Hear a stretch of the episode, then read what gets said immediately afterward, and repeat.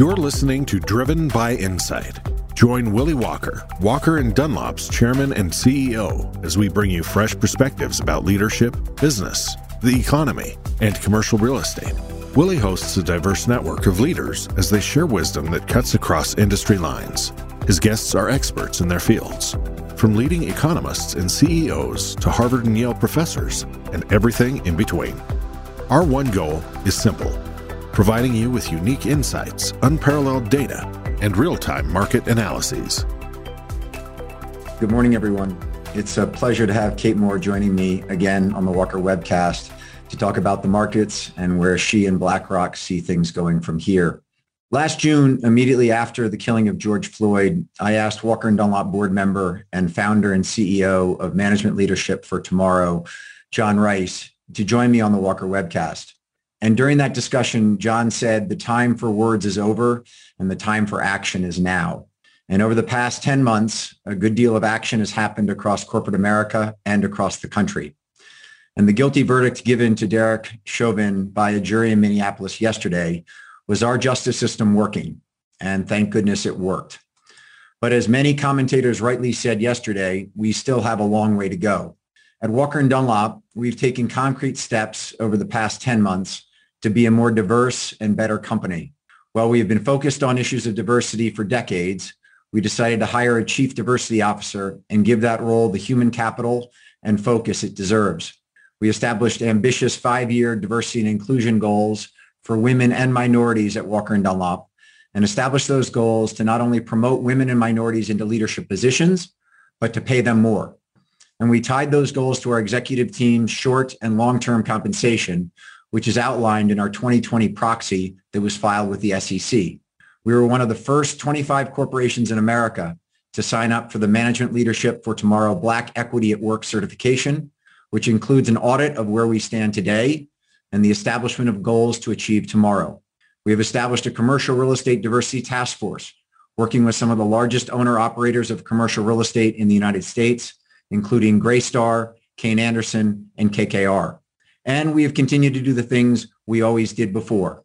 Be a great place to work, which includes an environment that is accepting of diverse backgrounds, genders, races, sexual orientations, religions, etc.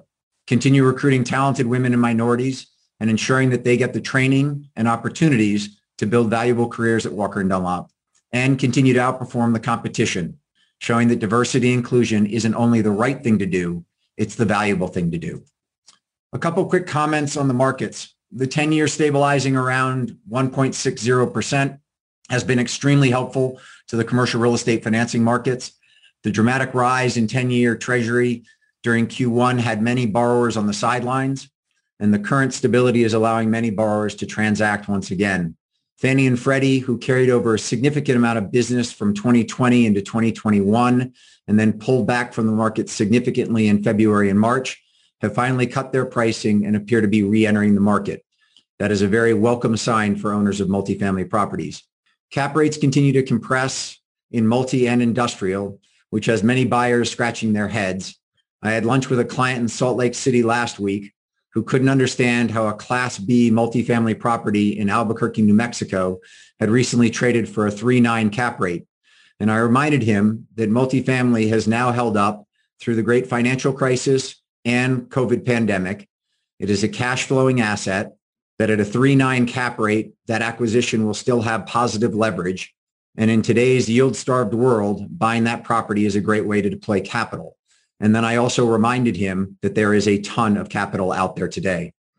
Final note before I begin my discussion with Kate, to understand where the product markets are headed.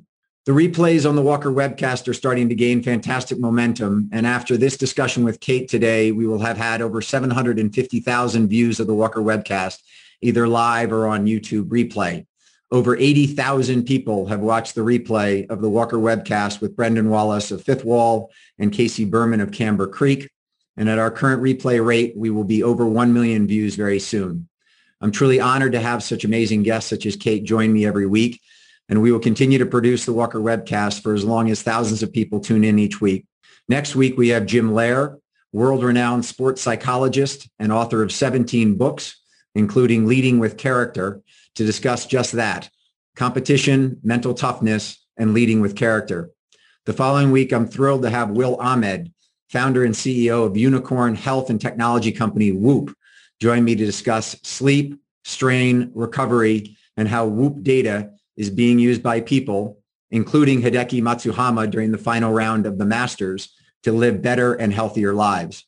And then we'll have Deb Cafaro, one of the most successful and inspirational CEOs in America, talk about how she has built Ventas into a commercial real estate and seniors housing powerhouse.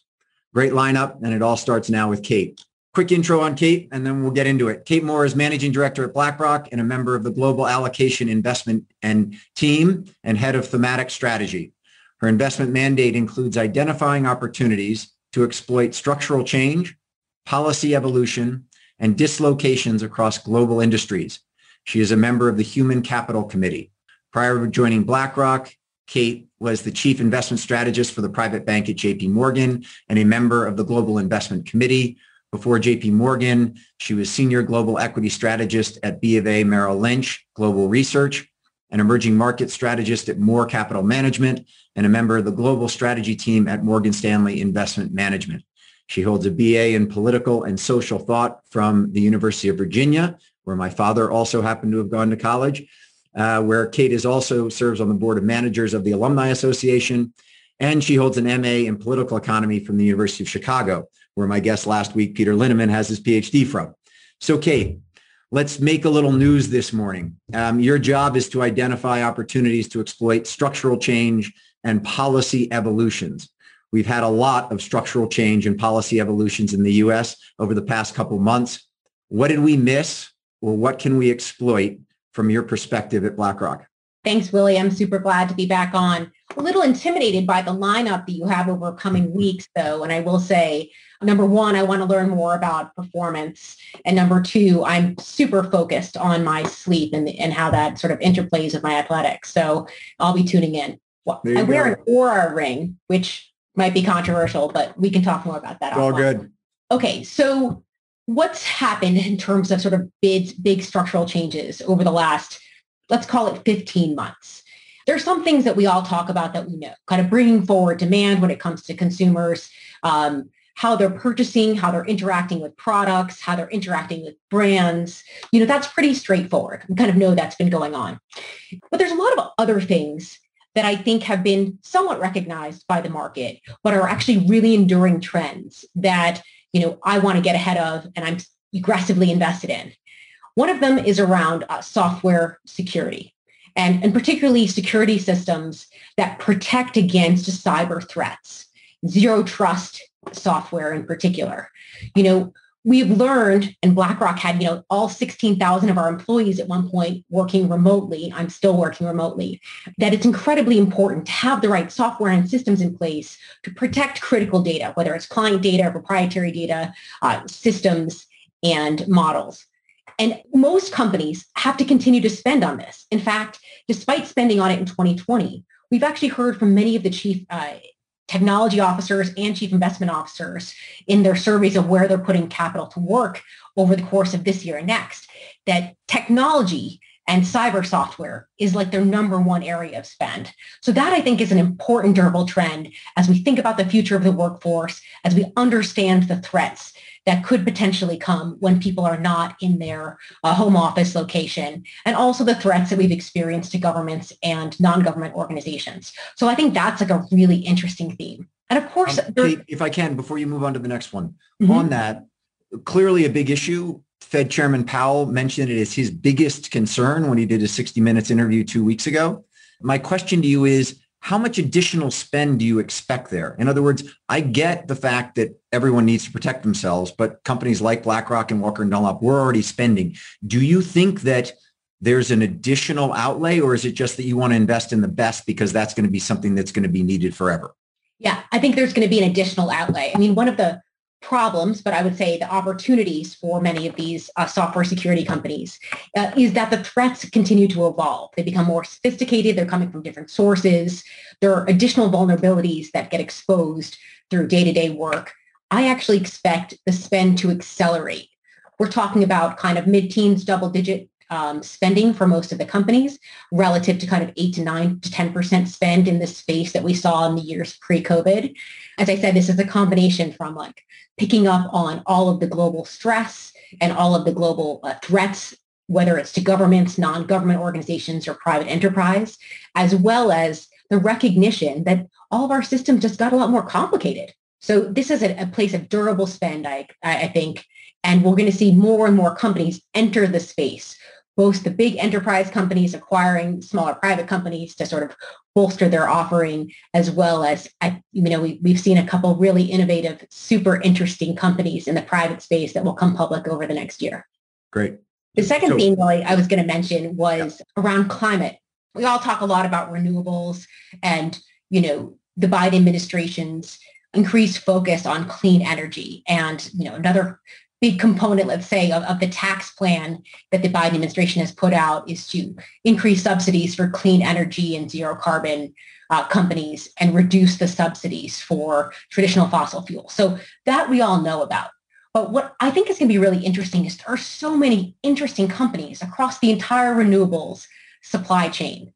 These are companies in the battery space, in the chip space that play directly into electric vehicles the raw materials that go into uh, all of these components. Super interesting. And then increasingly interesting technological breakthroughs in terms of breaking down traditional plastics or coming up with alternatives uh, to traditional plastics, things that biodegrade in landfills and in water. I think we are at like not even the first inning of this theme in terms of investing. It's not just about the policy push that's happening in the US. This is something that we're seeing in Europe, in China, uh, in most major economies around the world. There's a huge amount of private funding for all of these companies and technologies. And there are many more ways to play than say like an EV company on its own, but rather think about the whole supply chain and, and think about everything from consumer packaged goods um, to the materials that go into our houses. Yeah, I would remind people who may have listened to the conversation that I actually mentioned at the outset with Brendan Wallace of Fifth Wall a couple about a month ago, um, where Brendan basically said, you know, their prop tech fund has had incredible returns as it relates to, you know, prop tech, property technology has really taken off over the past couple of years. And he said, look, we've had amazing returns in our most recent fund, but wait until we re- we raise our EnviroTech fund because he said if we think we've done well in prop tech, EnviroTech is going to just run past prop tech. That makes a ton of sense. I'll be watching that. Yeah. So Kate, the, the Dow is up 41% over the last 12 months from 23,000 to 34,200. I watched one of the things, both the good and the bad of having someone like you who is so wildly watched, uh, particularly on CNBC and Bloomberg, is that I get to go back and look at things you said at various times and bring you back to it and say, if you'd only known. Mm-hmm. But in September, before Q3 earnings came out, you were saying, you know, you liked the markets, but you were saying, let's wait and see what happens in Q3. And at that time, the Dow was still below 27,000. You were a little cautionary. What's really changed between then September, October, when I saw that interview with you where you said, you know, let's see what Q3 comes in at. And now clearly we've had the vaccine rollout, which has had a huge impact. But anything else from a fundamental standpoint that has changed dramatically since you were somewhat cautious back then to where you are today?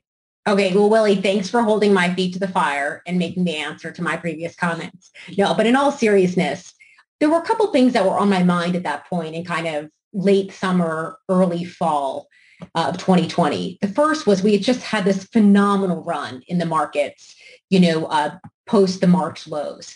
And so it always feels like you need a little period of consolidation. And then there were three things like additionally happening. Number one, COVID cases were spiking and you were seeing states and localities lock down again. Uh, we were going into what we knew was a very challenging U.S. election.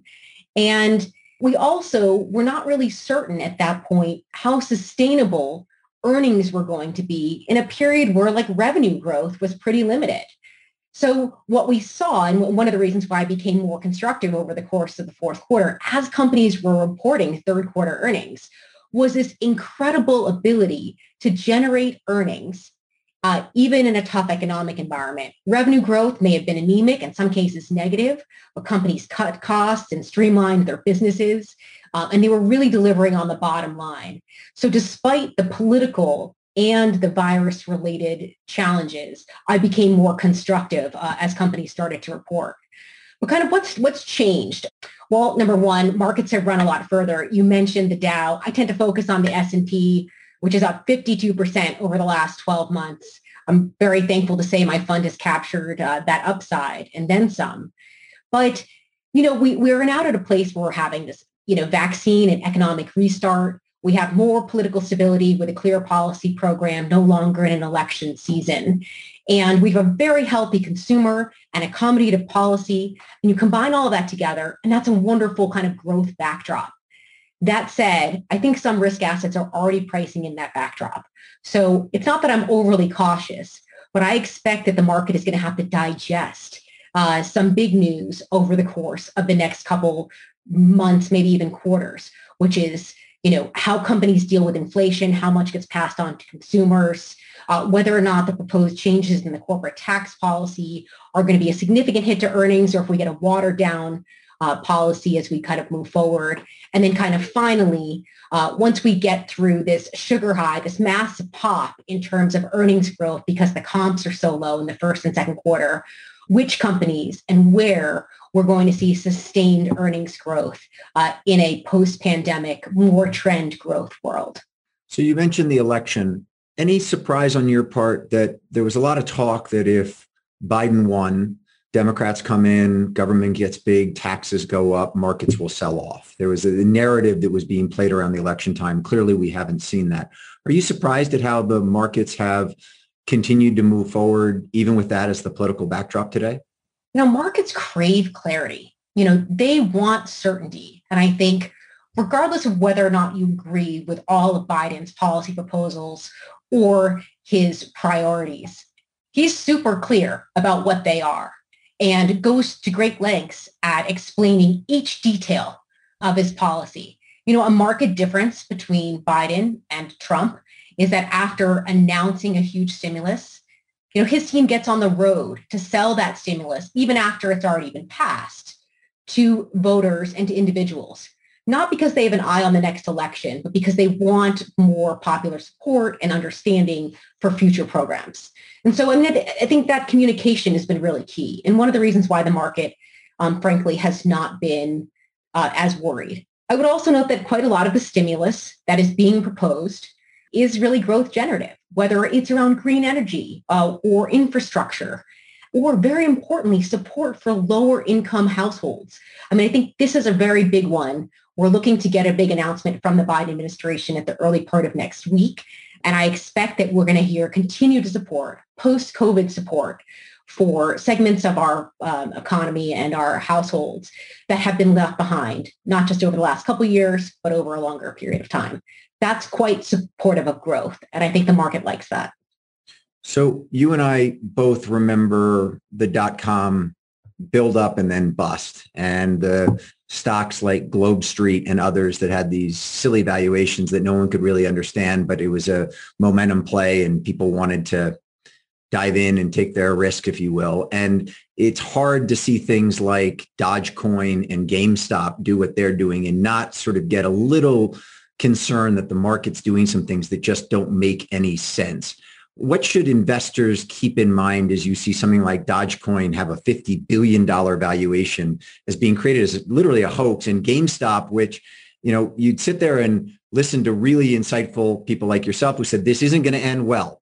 And I think everybody who's invested said this thing is not going to end well. But at the same time, GameStop as of yesterday was still trading at 158 bucks a share and had an 11 billion dollar market cap, which if you'd asked me to bet on the uh, GameStop would still be at that level today, I would have lost a lot of money because I wouldn't think it would still be there. How do we make sense of this sort of what I call silliness in the market?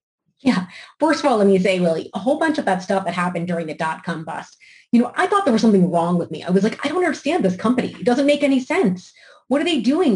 You know, they're not really generating any cash flow. And then I thought, maybe I'm just dumb and I'm asking the wrong questions. Maybe I'm looking at, you know, sort of the, the wrong framework. I feel quite thankful that I was uh, depending on rationality at that moment. And, you know, I would say the same now. Does it frustrate me that GameStop is up 10 times where it started this year, despite some of the best names in software uh, being down after beating and raising guidance? Yeah, It's a little frustrating. At the same time, it doesn't make me want to jump in and, and sort of participate in these companies or in these investments that I can't value, you know, that either are structurally impaired or don't have a defined supply demand or sort of structure to them. Does that mean I'll miss out on some, some gains, perhaps speculative gains? Of course, but there's plenty of other places to make money.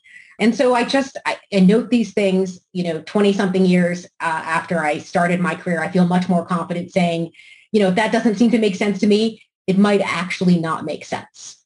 So on that, and talking specifically to things that either make sense or don't make sense, does Bitcoin make sense to you? Uh, my my father passed along a thing this morning from J.P. Morgan, your former uh, firm, saying that if Bitcoin doesn't get over sixty thousand dollars a coin in the in a very short term, it's going to collapse because it's just a momentum trade. And I sit there and I read that and I say that doesn't make any sense. And then I say actually it does make sense because all it is is a momentum trade right now. There's no value there. What's what's BlackRock's take on Bitcoin and what's your personal take on Bitcoin. And I know I'm asking you to put on two hats, and I'm I'm certain that Blackstone, that Blackstone doesn't want to, a uh, BlackRock does not want to hear you being just personal Kate. But how do you view Bitcoin? Yeah, so it's a, it's a great question. First of all, I think it's pretty difficult to put any sort of price target on an asset like Bitcoin. Like unlike other cryptos, as we all know, Bitcoin has a finite supply, and therefore, you know, in theory, uh, has much better support than some of the other crypto assets. You know, I think we have to ask ourselves whether or not crypto in general is a substitute for currency. Now, it's it's not a threat to fiat currency for most use cases. Uh, it's not for payments or means of exchange. You know, we think that fiat is superior. I mean, it's already digital, it's instant, it's convenient, uh, accessible in a million different places, and not necessarily I wouldn't say Bitcoin or crypto has the doesn't have the utility of, of a regular currency. You know, and monetary policy is kind of beginning to erode fiat's edge. We know that and sort of diver, um, dilute it. And crypto can be a hedge, but you know, there's a big institutional structure supporting fiat currency, and I don't think we're going to be replacing all of our fiat currency with crypto. That said, you know, in my fund global allocation, we have started to add Bitcoin in particular, and this is out publicly, so I'm happy to say this on the webcast, as part of our overall currency basket, uh, thinking about diversifying our non-equity fixed income privates uh, or liquids assets. And it's not so much that we think that Bitcoin is going to outperform everything else, but we have noted that it has um, not always the highest correlation to some of the other assets we own. And we think it provides diversification basket, a, a benefit within our currency basket. So um, it's much as we would own a little bit of gold. Uh, I wonder if, and this is my own personal speculation, Bitcoin is going to replace gold uh, in terms of a currency hedge longer term, simply because it can be easier to hold for many people. It has the advantage of a fixed supply and being entirely digital means that no one has to take physical delivery. So, you know, I, I think has a place in portfolios, but I, I put it in that kind of currency and alternatives bucket as a diversifier, as opposed to, you know, the largest single bet. Now, I'm sure I could have been really rich if I had thought of it otherwise at another point in my career, but I didn't. So you talked about the fiat currency and my and you also watch politics and you also watch China very closely. Is Bitcoin too big today for the US government to stop it? uh, to the degree that if China comes out with a digital currency that could really present a threat to the dollar being the fiat currency, don't you think the U.S. Treasury steps in to try and stop that transition? Well, it's a good question. And I'm going to tell you, we have some experts on crypto at BlackRock that are better at this than me, but China is already in this space. They see the value of digital currency and they like to control the digital currency. I mean, I think that PBOC and Chinese government policymakers understand something critical. This is here to stay. You know, blockchain-based currencies are here to stay. And it's better for the institutions to be involved early and uh, to have a say in how they are used than perhaps to let it sort of run wild. Um, I think we're going to see much more widespread, you know, embracing of digital currencies and of, of cryptocurrencies by central banks as long as they have a role or a, a responsibility in some way uh, for monitoring and regulating them. But I think going to be there's going to be an underlying demand for for Bitcoin for a non government controlled or central bank controlled currency. But I would just note that, as I said before, if I can't define the kind of a supply demand, if I don't understand entirely how to value an asset, you know, it, it may not be a core part of our portfolio. I'll tell you, Willie, something funny. You know, you know, I'm a big skier, and throughout the course uh, of the ski season, I got asked by a lot of folks on the mountain who knew that I was in finance, you know, Kate, should I be buying Bitcoin right now? My first question is, how does it diversify the rest of your portfolio? Yeah. And, you know, for a bunch of these folks, they were like, well, you know, what do you mean? I don't really have anything else. I've got cash to sit on. And I said, well, talk to me when you have a diversified portfolio and you're looking to add a hedge. So final thing on, on crypto for a moment, which is just that to that question, is there a point where, as you talked about institutions, so I wanted to buy Bitcoin and I'm going to ping my, my, I, I wanted to buy Bitcoin back when it was $19,000 a coin. I called up my guy at JP Morgan, said, let's go buy some Bitcoin. And, um, uh, about three weeks later, when it moved up to 28 or 29,000 per coin, I called him up and said, hey, isn't it great that we went and bought Bitcoin? And he said, oh, I, you didn't get the memo I sent you. JP Morgan, we can't trade in, in, in Bitcoin. So um, I couldn't buy it for you. I sent you back a lengthy memo on how you could actually go do it on your own, but I can't do it at JP Morgan. Is there a tipping point on sort of adoption where a JP Morgan or other big financial services uh, firms say, we're now in it, where then that risk of it sort of being peeled back by the government says it's now too big to fail. It, it is now moving forward. I mean, can you watch that and be as precise as that? Or is it just more, it's going to evolve into the economy and it's here to stay? Yeah, I mean, think about this, Willie, how the rhetoric around Bitcoin has evolved over the last couple years to what the heck is this? You know, this makes no sense. I don't understand to this is slightly interesting. We should be paying closer attention to, hmm, I'm watching how this moves and that it is a diversifier to other assets to, oh my gosh, we have to get there. The problem is that a lot of institutions have been kind of late to the party. And because it's been difficult to understand, requires a specific type of arcane knowledge, you know, to really unpack, you know, a lot of institutions haven't put it on their platform or there has been hesitancy of their regulators to allow different funds to own it, for example. So it feels a little bit like once we broaden out the investability of it uh, through either private banks or through traditional funds have you know additional avenues for individual investors to easily uh, transact in the space that we could see an additional leg of support. So you talked for a moment about in q1 seeing uh, you know gamestop move up while some of the technology companies that you've invested in who came out with great earnings have gone down and you've continued to be bullish on technology even though a lot of money has moved to the reopening trade. Talk about right now from a positioning standpoint and sort of an outlook for the next year or two as the economy reopens and so many people have gone to the reopening trade where you think people ought to be mindful as it relates to kind of long term, this is what's going to give you the best returns. Yeah, look, Willie, I'll be honest. There were parts of the first quarter where we saw this rip roaring move in value and in more cyclical parts of the market that I was like having slightly sleepless nights where I was feeling a little anxious. Not because I wasn't a believer in the economic restart, because I certainly am. And I'm very, very encouraged by consumer balance sheets. And also, as I was mentioning before, kind of like how companies have handled things. So there's a lot of reasons to be optimistic and where you could see some of the more cyclical companies perform.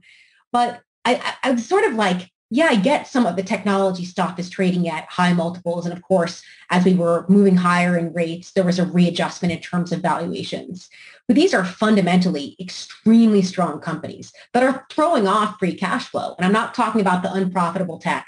I'm talking about the profitable tech and the profitable companies with technology platforms across all sectors that were frankly getting just thrown out as people scrambled to restructure their portfolios to reallocate towards cyclical and value trades. I don't think we are completely done with that rotation trade yet, simply because we are on the cusp of even stronger economic data. We know that PMIs, both the services and uh, goods, are at all-time or kind of cycle highs at this point. Sure, they can eat, go up a little bit higher, but we're also going to get stronger inflationary prints. I think the retail side is going to look very strong.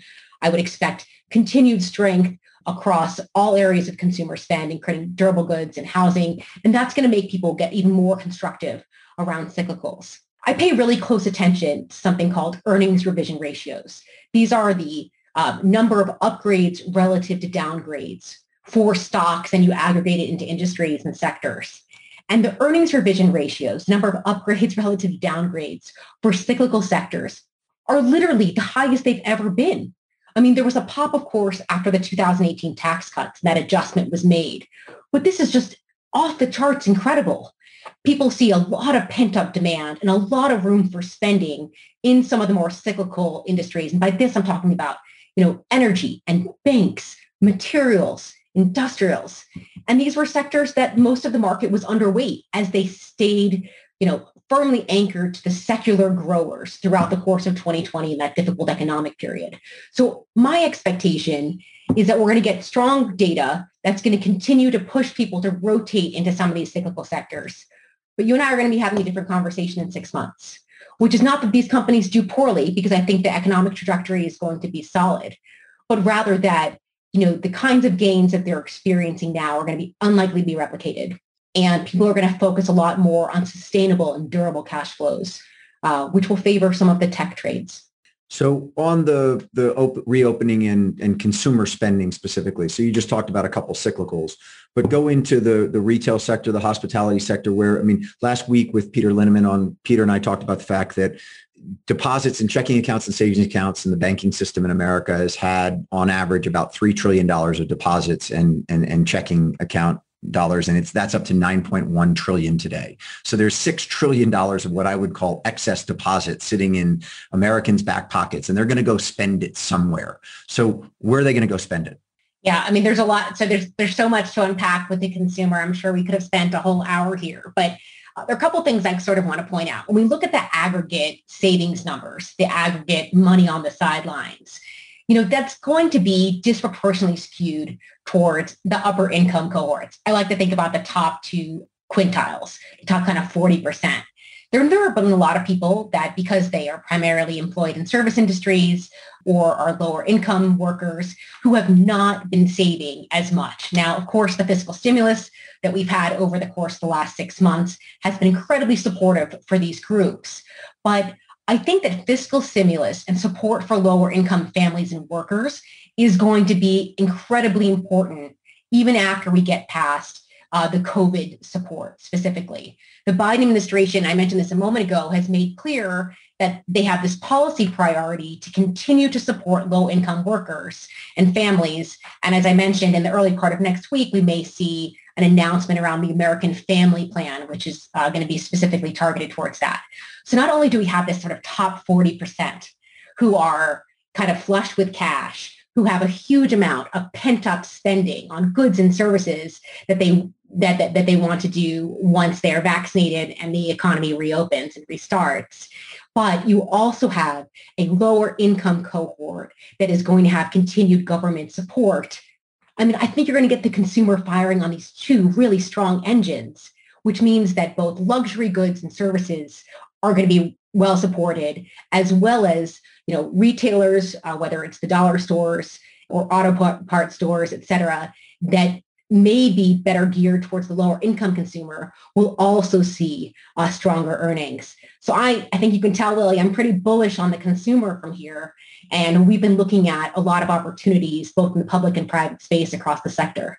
So you think that that if you will, trade lasts longer than the cyclical trade. So you're saying cyclical trade has sort of a six month tail on it, if you will. And not that they're going to fall off a cliff in six months, but they're not going to hold up comparatively. Whereas on the retail trade, you think that that lasts well into 2022? That's right. The incremental gains for the cyclical trade, I think, are, are going to be significantly less uh, six months from now. But the consumer side, I feel very confident in over the medium term. And as I said, it's not just the high-end consumer, it's also the low-end consumer and the beneficiaries there. I mean, we're talking about consistent spend on both technology uh, and services, on goods and experiences. And, you know, there are going to be companies that win and that that lose. I'm not suggesting just buy the entire consumer sector and don't pay attention to fundamentals. But um, I think the breadth of opportunities for the consumer is some of the greatest I've experienced in my career. So you were asked on CNBC a couple weeks ago what you would pair today, and you you said, "Oh, that's a that's a tough one." And what you said though was that you would pair some of the retail stocks that are already trading at 100% reopening. And so my question to you is, do you think we're not going to get back to 100% reopening? Uh, no, I just think that some of these retail stocks are imagining that we go to 100% of the same consumer activity we had in 2019. So by this, I mean the mall-based retailers. Uh, you know, if your primary business model is mall-based retail, and we've seen an acceleration towards uh, online spending and you know people are discovering new brands they're doing more sort of price discovery uh, on their phones and on their computers it's really hard to say that unless you have a unique value proposition that also offers a service that a mall-based uh, retail outlet is going to be that attractive so some of these things, everyone just kind of went back and said, you know, what did okay in 2019? It was beat up. And they just bought this basket of stocks without asking themselves, has that business model been disrupted permanently over the course of the last 13, 14 months? And the answer for some of those companies is yes. It has permanently been disrupted. Now, some of those companies have modified their business models and are more agile, but it's a handful, not the whole group. So on that, you know, the, the big have gotten bigger. I'm shocked at, for instance, Chipotle and how Chipotle has traded. And the play there is not only has Chipotle done well, but there's a play that a lot of their competition of the local sandwich shop has gone out of business during the pandemic. And therefore, they're just going to continue to gobble up more and more client base and, and more and more wallet share, if you will. Is there and that seems to make a lot of sense. A lot of the big box retailers, similarly, Target's done really, really well. Uh, a number of those. Is there is there a sector that hasn't sort of started that consolidation, but your thinking is it's going to happen over the next six to 12 months where um, we haven't really seen it come back because during the pandemic it was so changed, but we're going to see kind of consolidation in certain brands or certain styles? Yeah, actually, Willie, that's such a great question. And the answer is the place I'm looking for uh, that type of change to happen, that consolidation that hasn't quite happened yet is in business services.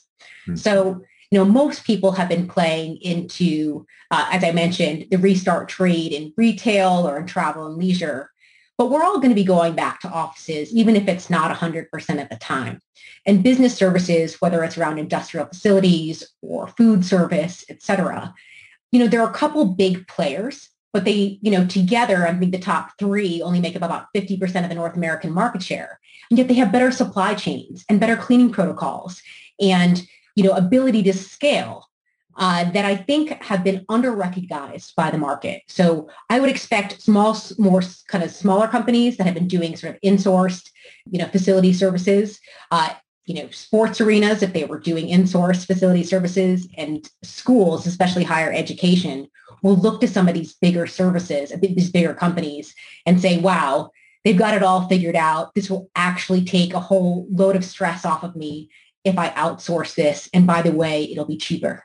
So you mentioned supply chains, and we've seen a lot of supply chain disruptions. We've seen the chip industry not be able to keep up with production in the automobile industry. We've seen a, a, a tanker go sideways in the Suez Canal any of that supply chain concern you from an inflation standpoint? And let's segue sort of a little bit into inflation and then into rates for a moment. Um, so on the inflationary side, we're going to see some marks here, Kate, that show us on a on a quarter to quarter basis since we're going Q2 to Q2. We're going to see a huge step up in all the inputs as it relates to Q2 2020 to Q2 2021.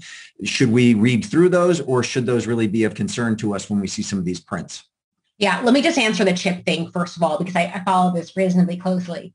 We think a bunch of the chip supply chain bottlenecks will ease by the end of the second half of this year.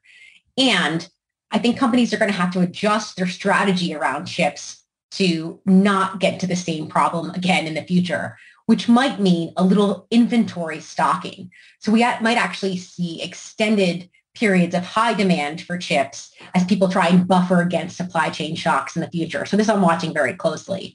Do you think um, any of that comes back to the US so that we're not so reliant on foreign manufacturers of chips? It would be great. It takes some time. And, you know, globalization allowed many different countries and regions to specialize in different parts of the supply chain. As people look to onshore their supply chains, it's going to require a significant amount of investment. It doesn't happen in a couple quarters. It happens in a couple years. And, you know, that's true for China. It's true for the US. It's certainly true for Europe. So uh, I think we'll see some of that, but I, you know, my timeline is a lot longer than the average bear. But so on that, just just uh, so you don't see the pandemic causing a fundamental shift to supply chains in America. It depends on the supply chain, Willie. I mean, I say this because there have been lots of surveys and lots of discussions with CFOs about their plans to, you know, invest differently domestically. And when it's going to take a while to rebuild a supply chain or to bring it completely onshore, what we've instead heard them say, as much as I was talking about when it comes to chips and silicon in general, is they may look to stockpile in the near term before they can find a you know, viable production capacity that's closer to their end market. It's going to be really in fits and starts. And it's a significant amount of investment that may or may not make sense longer term certain supply chains I would expect to look to produce closer to their end consumer. But that doesn't mean, for example, all production capacity leaves China or the rest of emerging Asia, uh, because there's huge consumer demand there too. Uh, this is all my way of saying I think it's going to be very nuanced. And I think there's a gap between the rhetoric, we're going to change our supply chains, and the practice, understanding that it takes many years and a lot of investment, and there has to be like a proof case for it. So on that, inflation and inflationary pressure coming from either supply chains or just the cost of goods going up. Are you in the camp that says we really won't see a lot of consumer inflationary pressure just because goods and services that we still have excess capacity there? We'll continue to see asset inflation and asset uh, price appreciation, but that's not what the Fed's looking at to cause them to move on rates? Or do you say, nope, we're going to see consumer inflation and the Fed's going to move?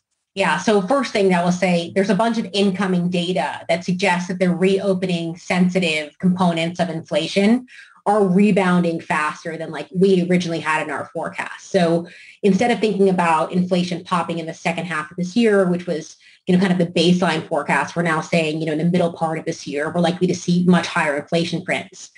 That said, there are two questions around this. You know, will inflation be transitory? So by the time you and I are talking at this time next year, we say like 2% is kind of average. It's not such a big deal. Uh, and the second question is, how does monetary policy respond if we're talking about a one-time significant rise in inflation that reverts back to something closer to the long-term average level that they're comfortable with?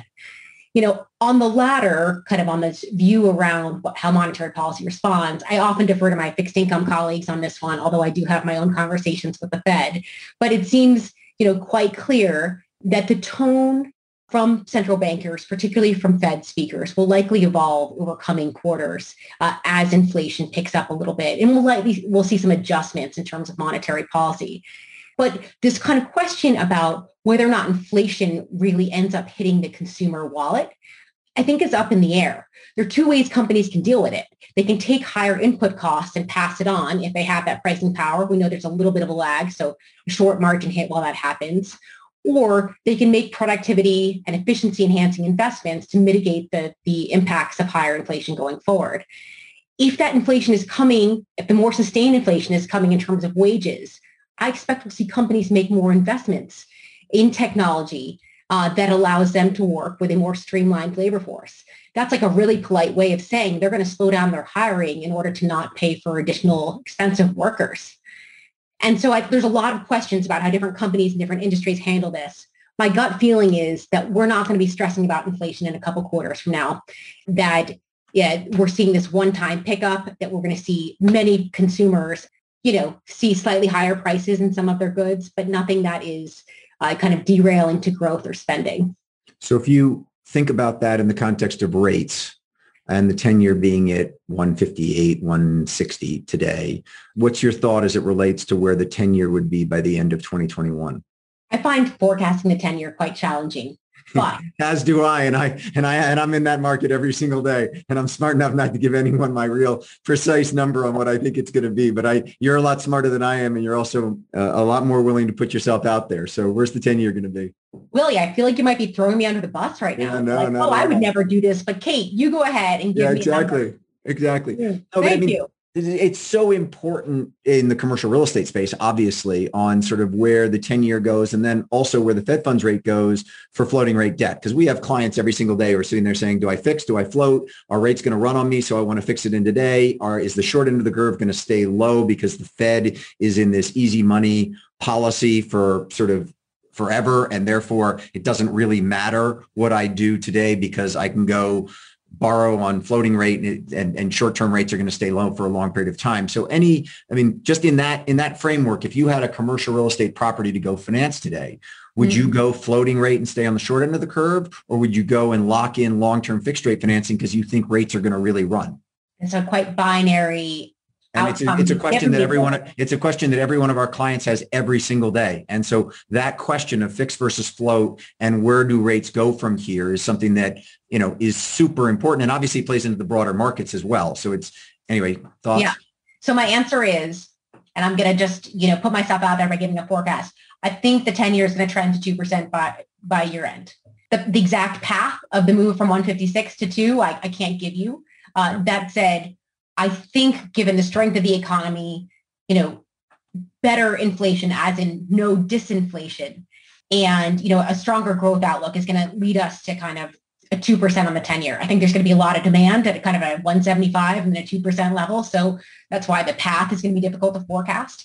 Um, but if I were in the place right now to think about financing being floating rate or via fixed, I would choose fixed. I think the, the, the, path of rates should be higher over the course of the next 18 months, even after we get past the 2% on the 10 year. And I would expect for less accommodation from the Fed and from global central banks uh, as we get past the COVID shock. So a little bit behind all that is you know, global capital flows and where money's going and whether people are buying into the U.S. equity market, into the U.S. debt market, or going outside. Um, BlackRock is quite bullish on emerging markets right now and overweight on China. Can you mm-hmm. talk a little bit about what you're seeing outside the, the four walls of the U.S.? Yeah. So the view on China has many different parts to it.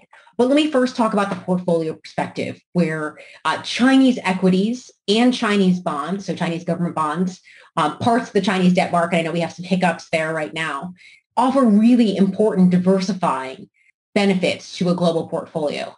And on the equity side, and I can't remember if we talked about this last time we spoke, but you know, you have a pool of companies that are very domestically oriented. Unlike the US, where you have like 40% of your sales outside of the US, and for some parts of the market cap even bigger. Uh, I've seen the case in, in Europe, where you have a hugely diversified uh, revenue sources most of the big Chinese companies are 100% in China. So you're dealing with Chinese consumers, Chinese policy, Chinese sort of like overall investment trends, you know, the interplay between the real estate market and risk assets that is totally unique from what's happening in the rest of the world. And I think that makes it a really interest, interesting diversifier for portfolios. You also get companies with business models that look completely different than maybe US or European counterparts. I get kind of restricted on naming names, but there's there's a few consumer platforms in China that when I was first introduced to them, say like five or six years ago, I literally would sit in these company meetings, you know, in Shanghai or Beijing and think like, I don't get it. Like you're growing phenomenally, but like the way that a consumer interfaces with your product and with your platform like doesn't make a ton of sense to me. That was my fault because I just wasn't putting my brain in the body of a Chinese consumer. And, and now I get it. And it's super interesting. There's interesting innovation and, you know, collective buying and sort of shopping clubs and things that I, that I never had thought once or even twice about, you know, in the US are incredibly powerful in a place like China. So I'm, I can buy into these business models that look really different.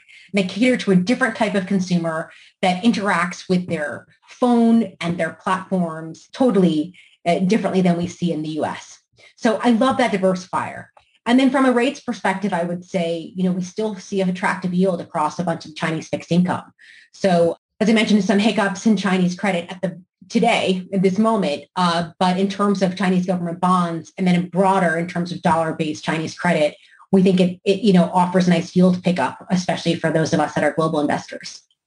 And what about the the reemergence of Europe? Um, I was uh, I noticed yesterday that the FTSE still isn't even back to where it was pre-pandemic. You think about the U.S. markets being up. You said the S and P 52. I said the the Dow's up 47 or whatever it is. And the FTSE isn't even back to where it was a year ago. I think it was at 7,500 pre-pandemic. It went down to 5,000, and it's now at 7,000. What's your take on the reopening trade in Europe? Oh, really? I hate to be admitting this in such a public forum, but you know, count me as a Euro skeptic and not hmm. like a skeptic of the Euro, the currency. But, you know, I feel like if it's not once a year, it's, you know, once every 18 months, the whole market comes together and says, now is the time to rotate into Europe. Or in a time like now where we see a significant cyclical upswing and many of the companies in Europe, you know, have huge operating leverage. That's another way of saying their fixed cost base is so high they can't do that well unless there is a cyclical upturn. You know, everyone gets all bulled up. And, but there are a couple things that I think are really important, especially with investing in European equities. Number one, the market composition of Europe looks nothing like the US or even China. The amount of technology, the amount of innovation is meaningfully less and I'm blaming a lot of that on the labor laws in Europe, which make it you know, more challenging to have sort of dynamic companies that, you know, rise and then fall, uh, hire new people and then get rid of them when things don't work out. And also because, you know, the market is dominated by more resources and banks versus technology and consumer. So, you know, it, it's, it's a harder market for me to just buy. And so I tend to be more skeptical. I would also note that, you know, there are some outstanding European companies that should be bought as like kind of um, on idios- take idiosyncratic risk, like bet on those specific companies. But a lot of those companies that I like also have high gearing to the US and China, to places where I have greater confidence in, in the growth story in say 2022. So sometimes when I'm buying Europe, I'm really buying the globe. I'm buying best in class companies that are globally diversified. So I guess I just would say I wouldn't be putting a whole bunch of money into the index at this point. You don't get a lot of great companies. You're better off, off stock picking and picking those stocks that have gearing to the US and China. So fair to say if you will, all eyes should be headed west and not east in looking for investments because I don't think many people are looking south to Latin America right now. And what you basically said is a pretty big blanket on on on, on Europe. And so really the opportunity is in Asia and the US for for the foreseeable future. Is that a is that a fair summary of what you just said? Yeah, like that's how I like to think about barbelling my portfolio is, you know, chunky positions in the US, chunky positions in China, business models that are very different than each other, and then being a real stock picker in the rest of the regions. So uh, particularly in Europe, there are some great companies in Latin America uh, that we like as well, but they're very specific and I wouldn't buy the broad index there, which is very geared in, in some cases to resources and banks. So last time you and I talked, I asked you, what do you read and how do you stay up with all the amount of information that you bring in? And you said that you you read what I learned this week uh, by our mutual friend Kirill Sokolov of 13D Research. I'm curious about data and how BlackRock is using technology to make you smarter and smarter. I, I read this morning about a, a firm, Two Sigma, that is raising a real estate fund that is going to be using data analytics purely to figure out what commercial properties to buy and what commercial properties to sell, if you will, and just basically using, using data to make their investment decisions. How much has your life changed as a, as as an investor given the technology investments that BlackRock has made over the past decade?